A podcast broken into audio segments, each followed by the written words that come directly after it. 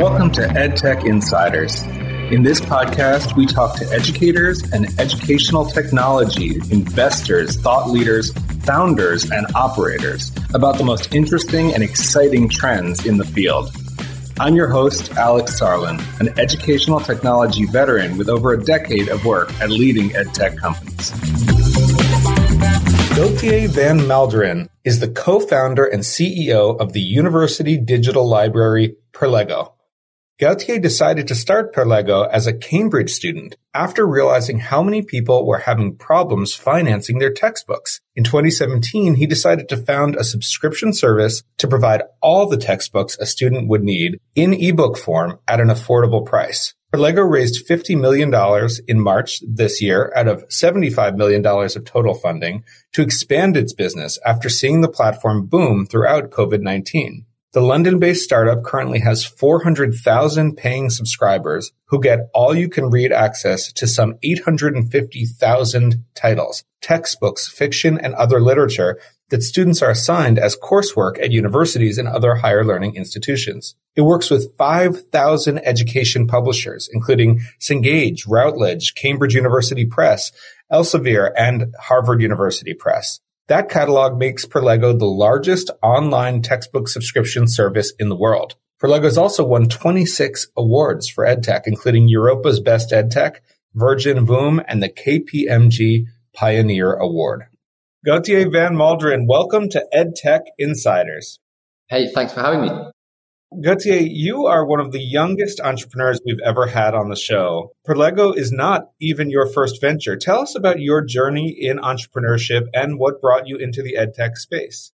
Sure. So, when I was at university, I had a small marketing agency which basically collated Facebook pages. We had a page called Student Life, which had over, at the time, over 4 million likes. And basically, we'd post funny videos which would relate to students, and people would like those pages and then we did some advertising on those. Those worked really, really well. We had Girl Life, 9 to 5 Life, 90s Life, and Student Life, and we sold that to a big media group.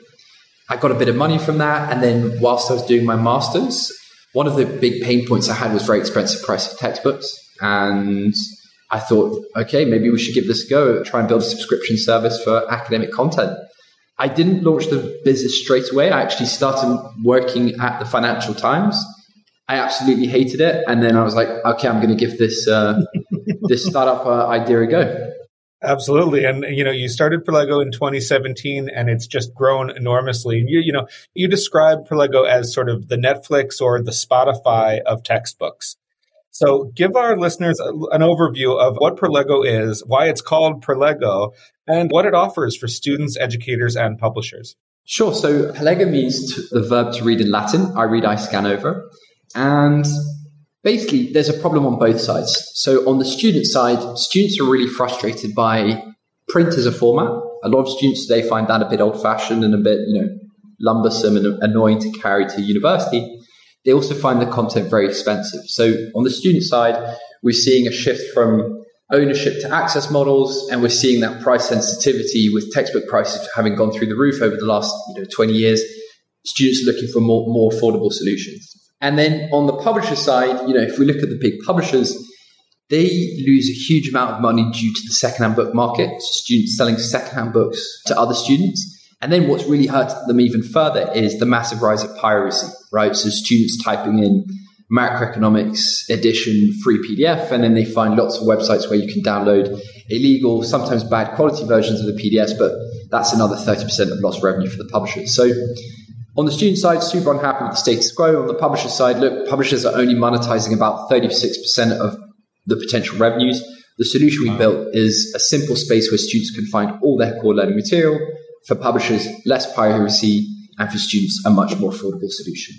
Yeah, so you're mentioning, you know, for on the student side, affordability is really key, and you know, we've gotten to a really strange place in terms of the the cost of textbooks, which is you know one of your big insights in in founding Perlego give us a little insight. You know, why did textbooks get so expensive in the first place? You know, why are these chemistry textbooks for colleges, you know, $150, $200? And, you know, what have you heard from some of the students that use Perlego that ha- what has happened by decreasing those crazy prices? Have you been able to keep students in college? Have they gotten tons more money to use on other things? I'd love to hear you talk about affordability. Sure. So, to answer the first question, the reason textbook prices spiral through the roof is due to the cannibalization. And historically, this was in print. So, let's give an example. Let's say a big publisher sells 10,000 copies of Introduction to Economics to the first year students at a university in the US. In the second year, already 6,000 copies will be recirculated in the secondhand book market. So ah. they'll only sell 4,000 new editions. So what would happen is every three years they would release a new edition saying Intro to Eco 101 edition 2. That would be an extra $8 because they had to justify the difference with an extra chapter or a few more changes. And that's how it continues to compound. And some of these books, which are now on edition 16, 17, are costing $200, $300. So on the more around the affordability side and, and how Perlego helps with that, I think it's really important to note that globally we have 252 higher education learners, right? Be it at university, lifelong learners.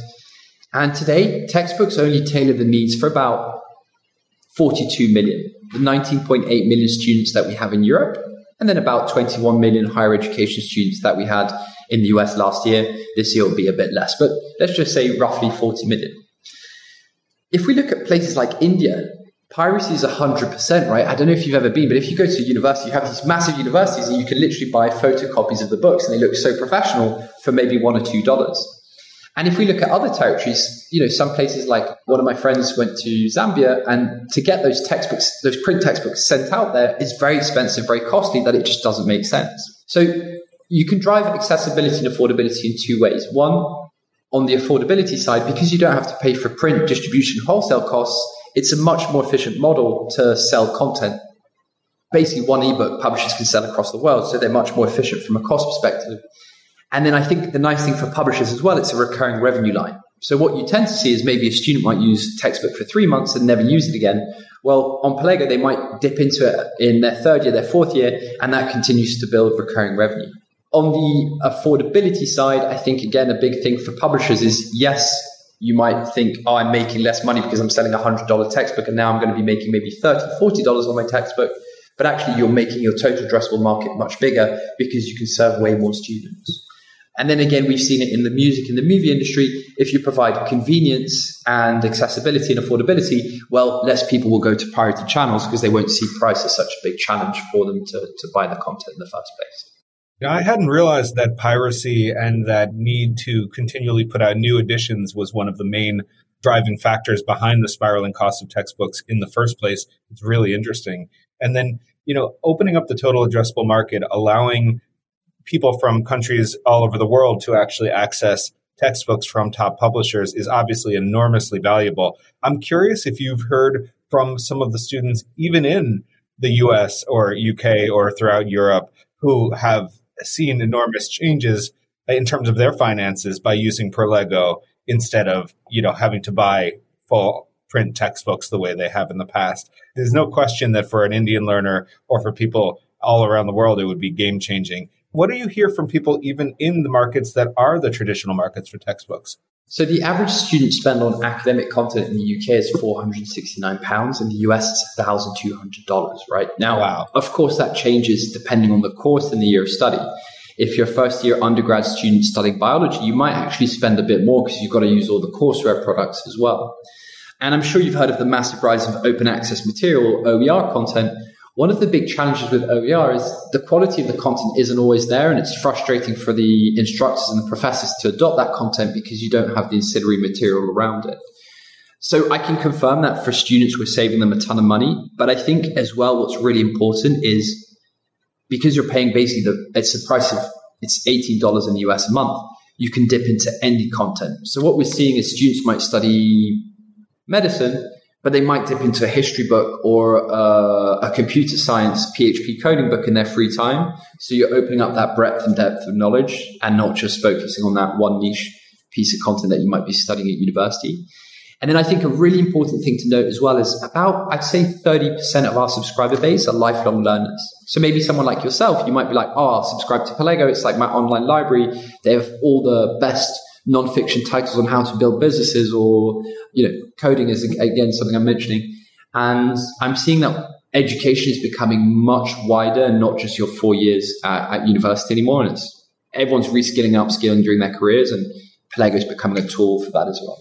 Yeah, that, that's a really exciting sort of byproduct, I would say. Maybe it's purposeful byproduct of a subscription model is that you, by opening up the entire textbook library for a single cost, just like the way Spotify or Netflix does, it allows students to go interdisciplinary to, as you say, if you're a medical student, maybe you're reading about the history of medicine in a textbook you would never have been able to, you know, you never would have, you know, dipped into or even thought about buying in the past. And I'm sure that's true across many, many disciplines. It's really exciting. And, you know, Perlego clearly has a lot of benefits for students. The subscription model lowers costs, they get more access, they get content outside of print.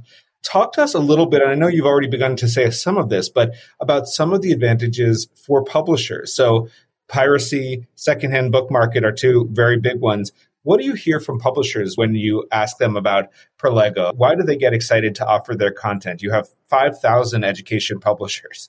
Yeah, I think ultimately to publishers we provide four main benefits. One of them is as a streaming service, we have all the data in terms of consumption trends, right? So what I think is really interesting, especially with textbooks, and that's why a subscription model in textbooks makes sense, is being quite honest, and publishers are, see this now, students don't read a textbook from A to Z. They might read two chapters here, three chapters there, four chapters there. And so you can provide all that data back in this really cool publisher dashboard where they can see, whoa, most of my students are only reading chapter four, five, and six. Maybe I have to reconfigure the content in my next edition. The second is a much more efficient distribution model. We talked about it. You don't have your whole print and, and you don't have your retail markup. You don't have to pay 40% margin back to Amazon. So a more efficient, sustainable way to distribute the content. And the sustainability angle is something that a lot of students are very conscious about today, right? Like it's crazy, but a big thing is I'm not going to buy a 200 print page textbook because sustainability is at core of how I think about purchasing my products. So the second is more efficient distribution and sustainable channel. The third is, as we talked about, increasing the total addressable market. And by being an aggregator, publishers don't have to do the marketing to students anymore. So historically, some of the big textbook publishers would have to go on campus, try and get adoptions. You don't have that. So again, a much more efficient sales and marketing model. And then I think the fourth is incremental revenue with professional lifelong learners. We have a few corporate clients who are buying Perlego for as an employee package, right? You get all the best codes, coding books thanks to your company. Again, as an aggregator, you can sell into those verticals, whilst as a single publisher, it'd be very difficult for you to do so. Very comprehensive answer. And it makes a lot of sense. It's interesting. I think we've seen some of these new models of media enter the education space over the last few years. And I think Perlego is one of the most exciting models of sort of taking that subscription mindset and that digitization mindset. You know, instead of you know lumbering, cumbersome print textbooks that you have to pay middlemen and ship them to Zambia, you know, use ebook content, get use streaming services, subscription model, and it just really changes the economics and the accessibility. So it's it's really interesting to hear it. I wanted to get your take on one interesting piece of news this week, which is that Pearson recently announced they're turning some of their textbooks into NFTs so that they can track the digital rights and make sure that, you know, as they potentially get resold, they're totally trackable. I'm curious about your thoughts on this strategy versus, you know, streaming and subscription and whether this sort of Web3 technology has any role in digital rights management. Yeah, I think it's very interesting. We're seeing that come across in music as well now, in art. I'm sure you've seen that as well. I personally don't see it and I don't get it.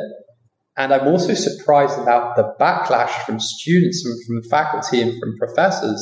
I also read the Guardian article, the Verge article, those that came out, and a lot of people are very upset because they feel this is a way how publishers can profiteer even further on the content, right? So it's a way for them to again right. make the content less affordable by monetizing the secondhand book market piece.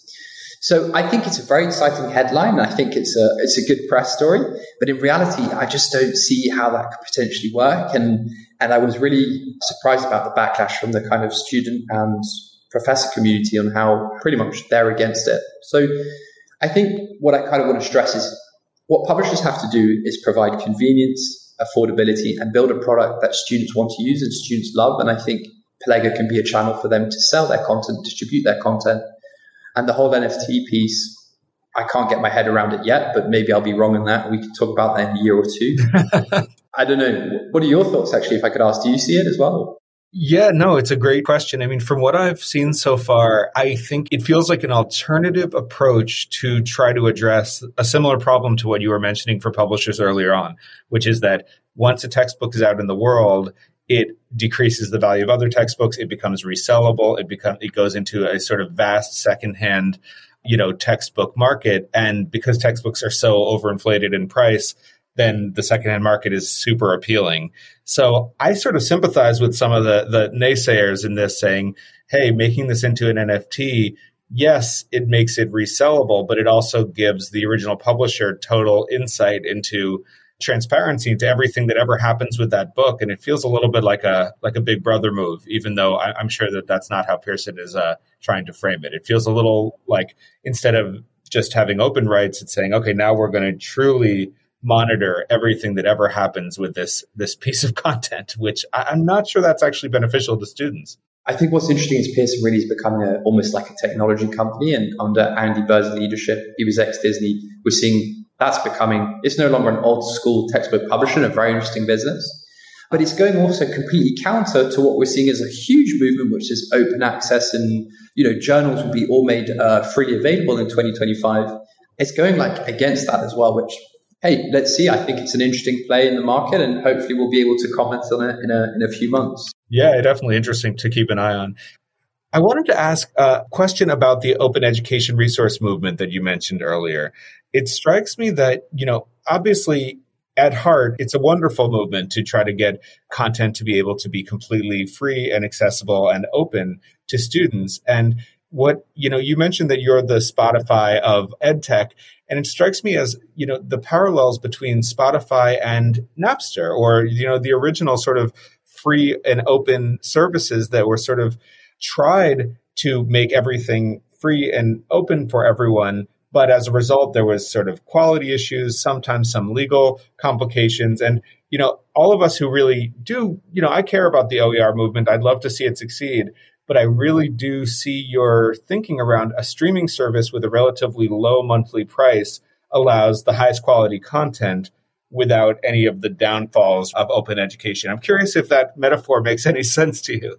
So I see a parallel in the sense that right now the big textbook publishers or academic publishers are very similar to the music industry in 27 in 2007, which is piracy is killing this industry. And if something doesn't change, they're going to continue to lose their money.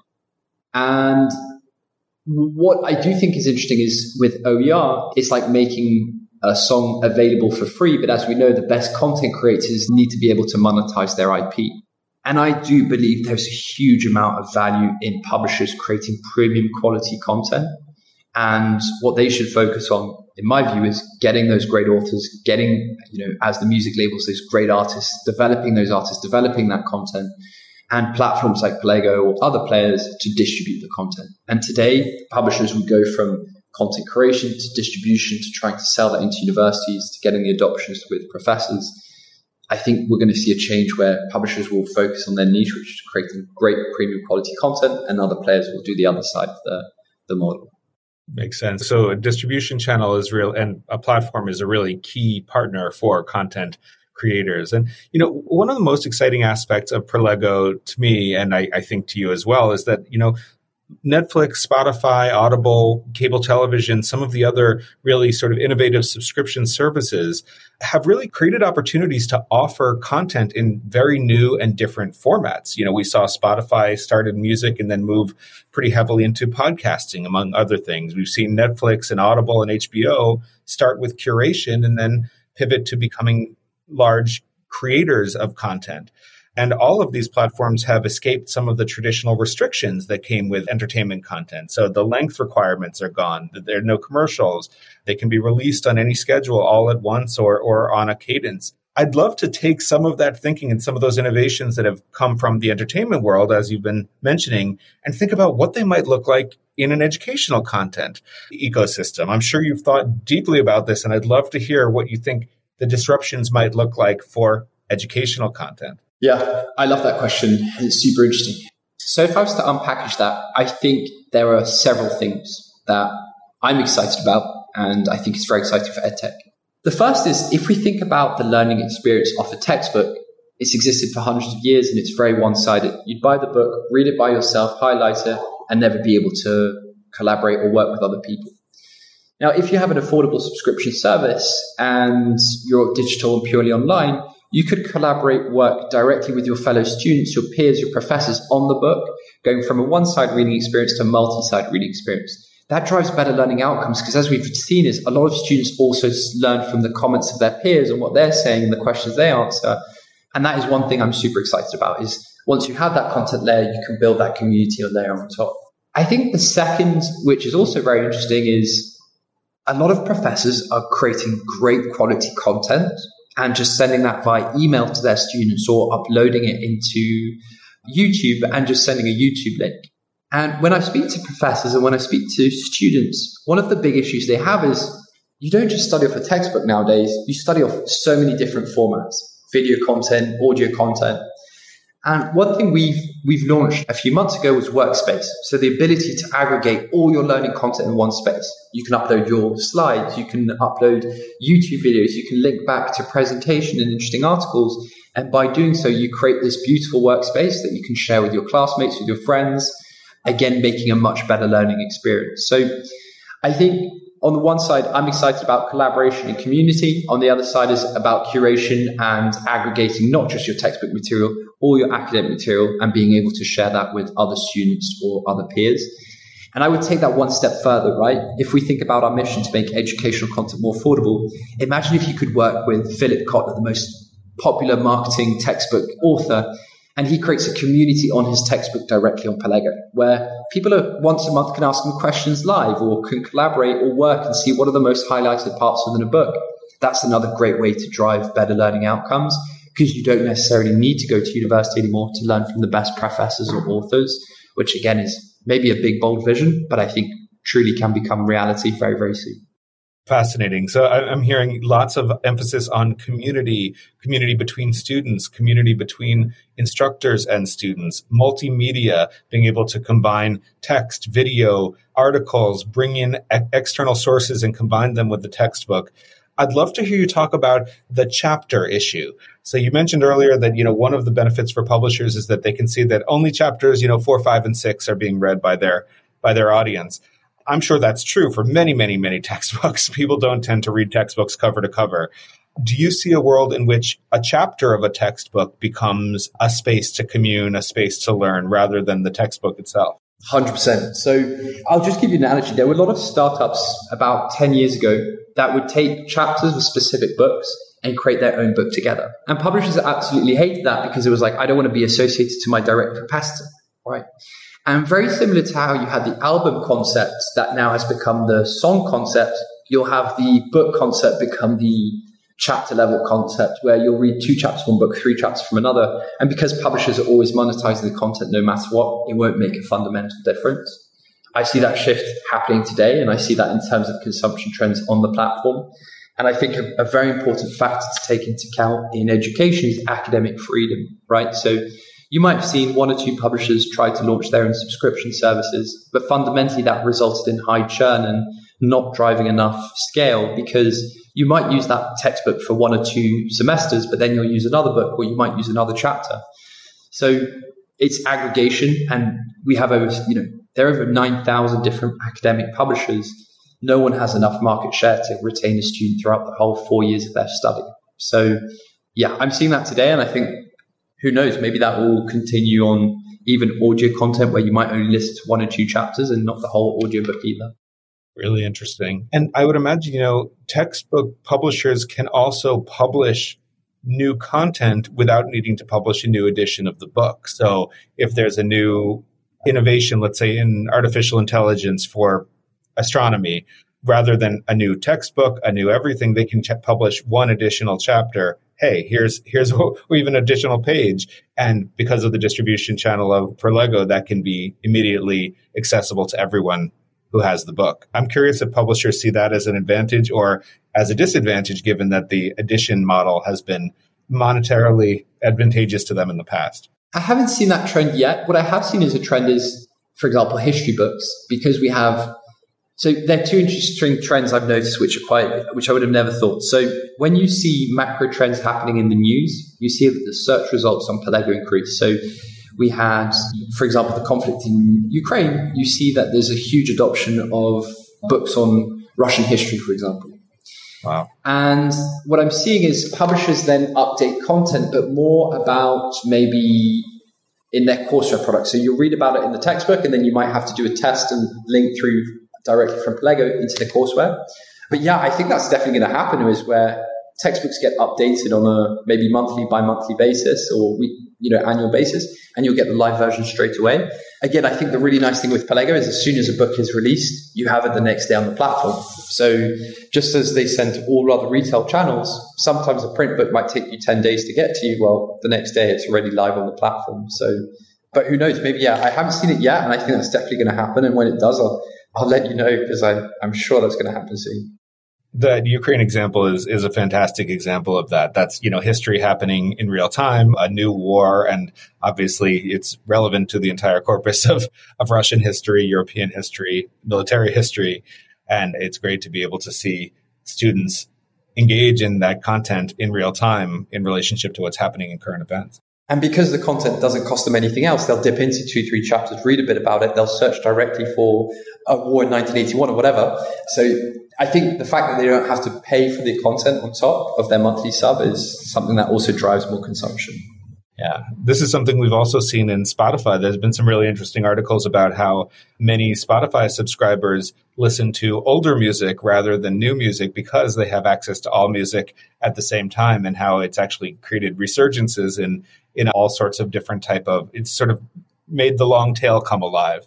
And I see a similar thing and it's really exciting when you apply it to education because people can pull any kind of relevant content from any book. And again, you have 5,000 publishers. So this is like a very, very big corpus. So I want to drill down on the community aspect, starting with the student side.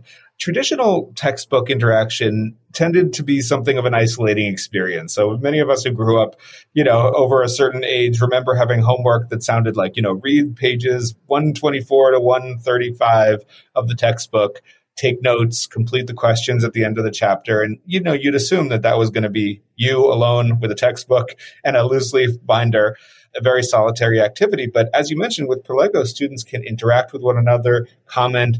There's multimedia. It's not just text at all. There's courseware.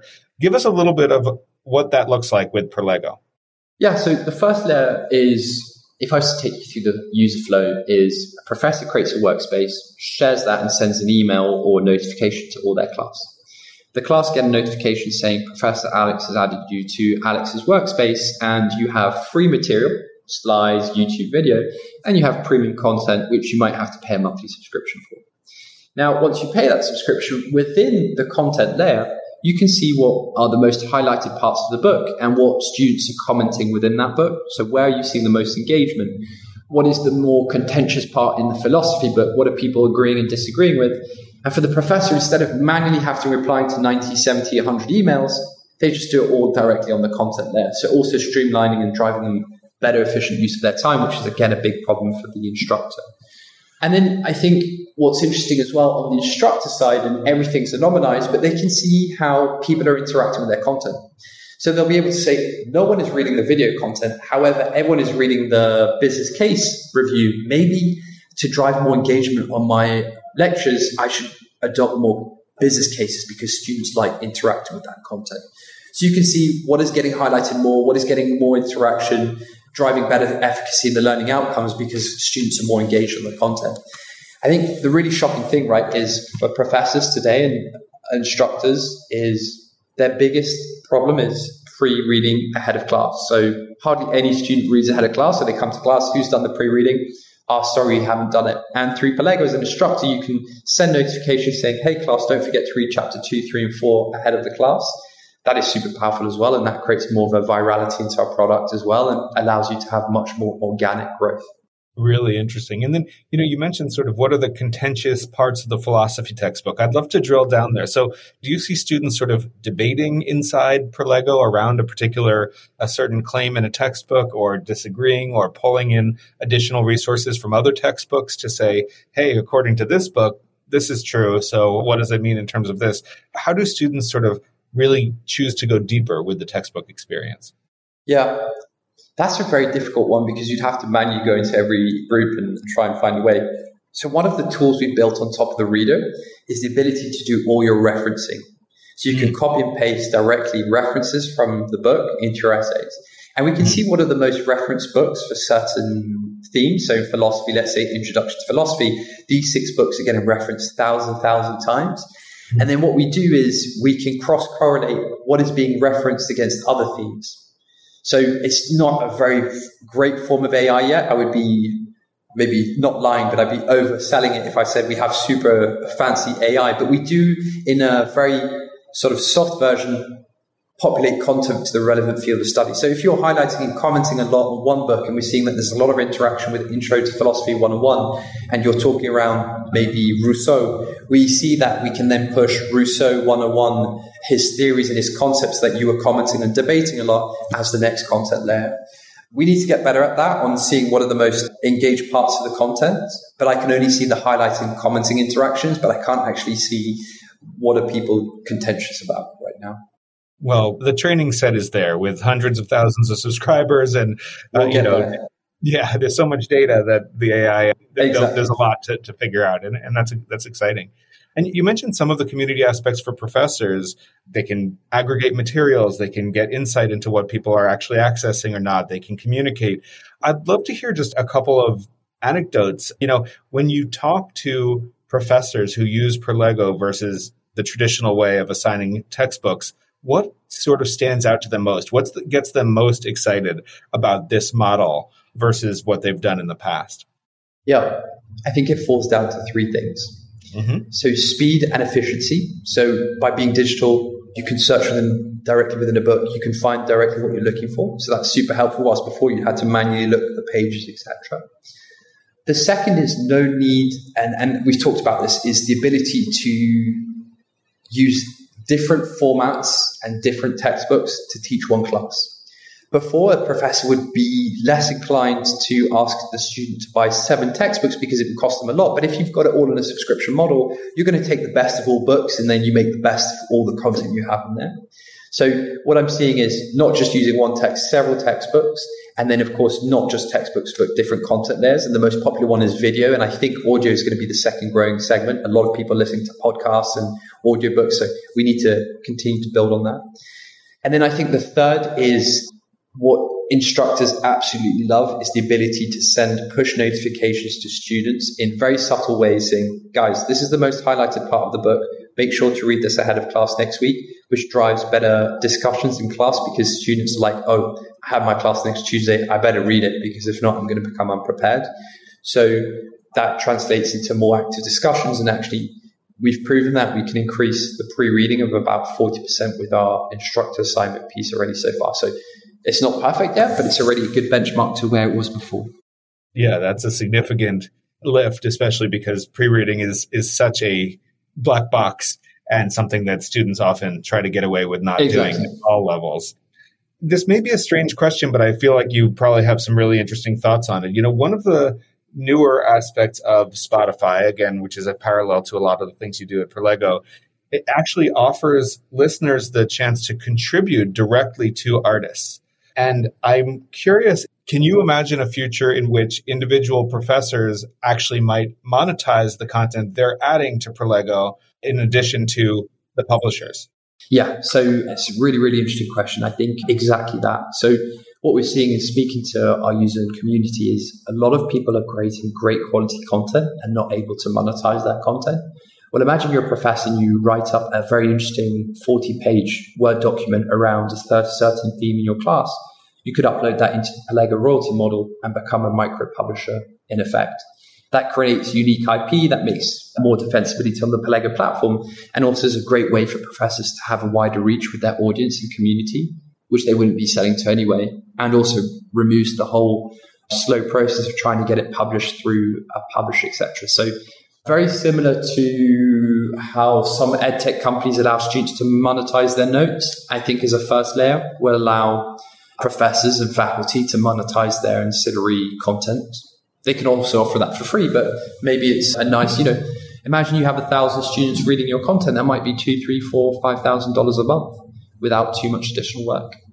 And at least in the US, you have a huge army of adjunct professors who are working really hard, doing really, really good work, and are often underpaid. This is a, it's really intriguing concept to think about a monetizable model where all the work that's going into creating class content could actually become added to a subscription service and monetizable. I think that's incredibly exciting. And I think also what's exciting is we see the themes the students are looking for, and some themes don't even have books.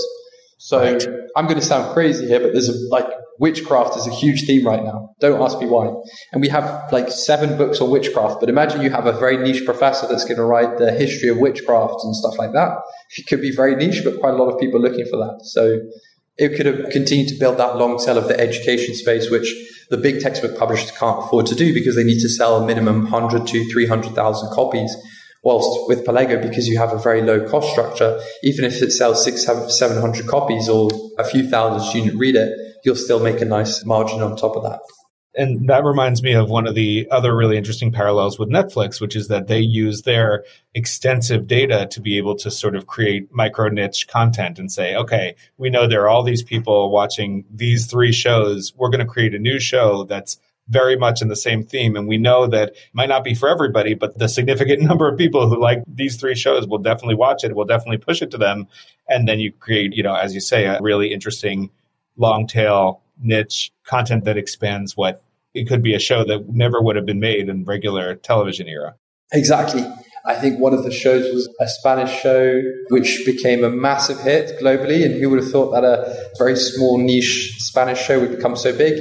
Hopefully we can do the same for academic content as well. That's really exciting to think about. You mentioned that you can see on Perlego what parts of the textbook are most highlighted.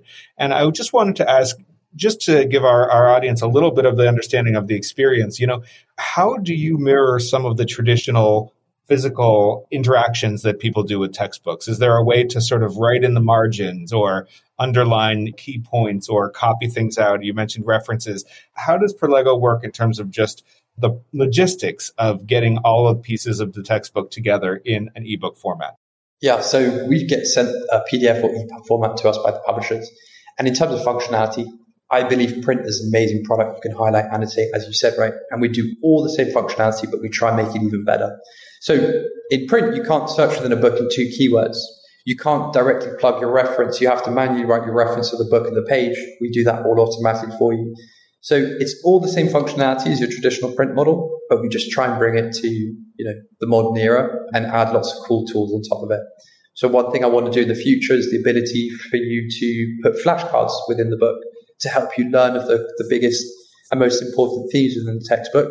So these are all tool sets that you can build on top of the content layer. And then of course with the community layer, you can also streamline the learning experience where you can see the most highlighted parts of the book very similar to how Medium sometimes does the most highlighted parts and articles. You could also offer that within your, once you open the ebook, you could say most highlighted parts from all the community, and that would bring that up straight away. Uh, that's exciting to hear. Do you envision the use of video? Sort of, I know that you mentioned that video is sort of the number one medium that's being used and audio is second. Do you envision the video or audio notes, like that students could be able to be reading a textbook and then film themselves talking about what their response to it in a way that other students could access? Oh, that's very cool. I have not thought about that yet. So, where a student reads a really interesting book and might comment it and make a theme about it and then upload that into the Perlego ecosystem as a content layer. Yeah, I think that's the beauty of once you have such a big subscriber base and you have so many. The student could create a workspace or the professor could create a lecture slide on top of the book and share that. And who knows, right? The data will tell, and, and that's the beauty of having a community is we'll probably be surprised at some of the things that work best, like this witchcraft I mentioned. I would have never thought right. that, but yeah. I would not have guessed about that topic either, but it, it is really interesting. It's such a fascinating model. We have a few minutes left, and I just wanted to talk about a little bit of the logistics of Perlego. It's such a, you know, you launched in the UK in 2017. You are a master's student at Cambridge, really thought about how to make this amazing model. Perlego has raised, I think, $75 million over the last five years, including a $50 million round quite recently. Where is Perlego available now? What are your biggest markets? What are your biggest languages? How has it expanded in the last few years throughout Europe or elsewhere? Yeah, so we're available basically across the world. We're not available in Russia and we're not available in China. The reason we're not available in Russia, you know uh, what's going on in the world. Uh, and the reason we're not available in China is there's quite a lot of censorship around. For example, now it's quite a big theme Taiwan, right? They don't want books around Taiwanese history to be on, on the platform. So pretty much available everywhere. Our three big markets, Europe, the US. The US is actually our biggest market and growing the fastest, and that's all off SEO, so organic search on pirated intent. And then what's really interesting is LATAM is growing incredibly fast for us. I'm so surprised about the growth there, but the adoption of content, both in English and in Spanish, is growing really, really fast. Today, we're available in eight different languages, so English, German, Italian, French. We'll be opening another few. The way we think about the language is based on demand. So English is a huge language used globally everywhere. So I think probably by the end of this year, you'll already have about 15 languages on Perlego and over one and a half million textbooks. So it's growing quite nicely on the content side of things. That's incredible. Yeah, one, one and a half million textbooks that would take quite a while to, to get through. browse through, I could imagine. It's thrilling. You know, it, it's interesting that you mentioned the lifelong learner use case and the sort of enterprise or lifelong learner use case because you and I met at the ASU GSV conference and we we talked a, a, little bit about this model. It's really incredible what you're doing. And somehow it never crossed my mind that, you know, as somebody who is older than traditional student would still find this incredibly interesting, the ability to subscribe to a million textbooks on every topic in the world to, intermat, you know, to marry them together, aggregate, put pieces together. But coming out of this call, I think I'm going to subscribe because it really is, I mean, talk about a lifelong learner's sort of dream to be able to get access to all the top textbooks from all the top publishers with one monthly cost, what monthly payment. It's pretty exciting.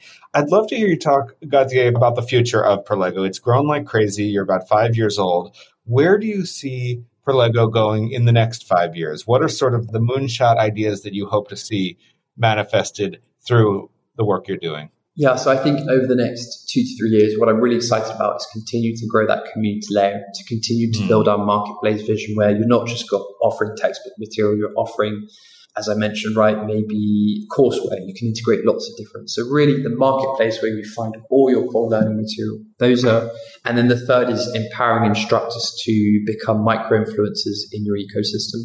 Those are the three big themes I'm really excited from a product perspective. I think where Perlego could be in five years, and this is a much bolder vision, but we know, and we've all talked about how the university system is broken and degrees are incredibly expensive to attain right now. $30,000 to go to university. Sometimes you've got to commute to go to university. Sometimes you have to pay for your dorms, etc. Well, imagine through a learning environment where you have all the content, you can learn from the best professors on a community that they're working with all the instructors. Potentially after you could also offer the ability to do micro degrees and degrees where students at their own self pace can, can complete the content. On the back of that, you could add gamification layers, you could add, add rewards. There's a really interesting one where we were approached by a big coffee chain who said, if a student reads two books a month or three books, we'll offer them two, three coffees for free a month. I mean, it's just a silly concept, but you can add so much into the ecosystem to drive better learning outcomes. But yeah, for me, it's ultimately we're on a mission to make educational content more affordable. And I think the next layer to that is potentially offering after the content layer, you could offer maybe the degree layer as well. I know lots of companies like Coursera, a lot of companies are doing this. So maybe it's about building that partnership. Who knows? I think for the next two years, we've got our product roadmap pretty much secure and we still got to do a lot. But yeah, that's kind of me. The big bold mission is maybe you don't even need to go to university anymore. You can just learn everything on your online library and get a degree out of that. It's a bold and very exciting vision. I've been joking with my wife because we have a newborn baby and we just starting to put in a college savings fund together and the when you put the college calculator together it says that college by the time he is old enough for it will cost $960,000. Oh. Yeah.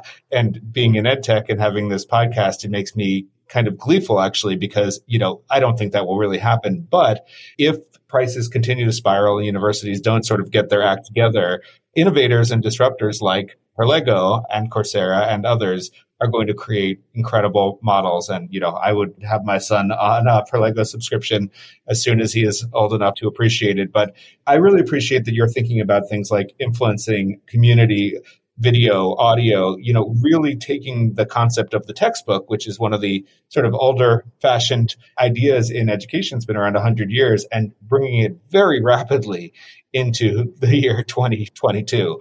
And it's just thrilling to see it happen. We always end with two really quick questions. One is what is an exciting trend you see right now in the edtech landscape that you think our listeners should keep an eye on? Oh, there's so many. I think one of the biggest trends I'm seeing is reskilling and upskilling. And I'm actually surprised, looking at our own data, the definition of a student, you tend to think it's an 18 to 23 year old today. It's actually, a lot of them are mums of two children, for example. So the definition of a student, I'm seeing that the average age on Perlego is 29 to 33 right now, is no longer that 18 to 24. So how do we build a more flexible learning environment for people who have other obligations who are doing jobs and, and are learning part time. I think that's one. And I think for me, the second one is I think there's a big theme around micro credentials, micro certificates. I'm seeing a lot in the professional space, like even our own developers, they're doing AWS certification, right? So you're doing a lot more of these micro certifications throughout your career and throughout your learning experience. So I think that's another big trend that we'll see a lot of growth in over the next few months years. So, our final question is What is one book or blog or Twitter feed or newsletter that you would recommend for anyone who wants to dive deeper into any of the topics we discussed today? Oh, that's a great question. So, any book, any Twitter feed. So, I actually, very interestingly, quite like Brighteye Ventures. It's a venture fund here based in Europe. They do some very interesting statistics on learning. They do some very interesting reports on the edtech space. So, maybe that's one. I also quite like reading. There's a guy who used to work at Pearson called Adam Black, and he's got a really interesting blog called Enabling Insights. He used to be the chief strategy officer at Macmillan. Some great, great input on the edtech space and learning that I like reading on him as well. Fantastic. And as always, we will put links to those resources in the show notes for this episode. Thank you so much for this fascinating conversation. Perlego is really exciting. I'm halfway through signing up for my free trial right now. I'm not even joking. Gauthier Van Malderen, thank you so much for all the work you do. Thanks, Alex. Thanks for listening to this episode of the EdTech Insiders podcast. If you liked the episode, remember to subscribe on Spotify, Stitcher, or wherever you get your podcasts. And if you're listening on Apple, please leave a rating and review so others can find the podcast. For more EdTech Insiders content, subscribe to the EdTech Insiders newsletter at edtechinsiders.substack.com.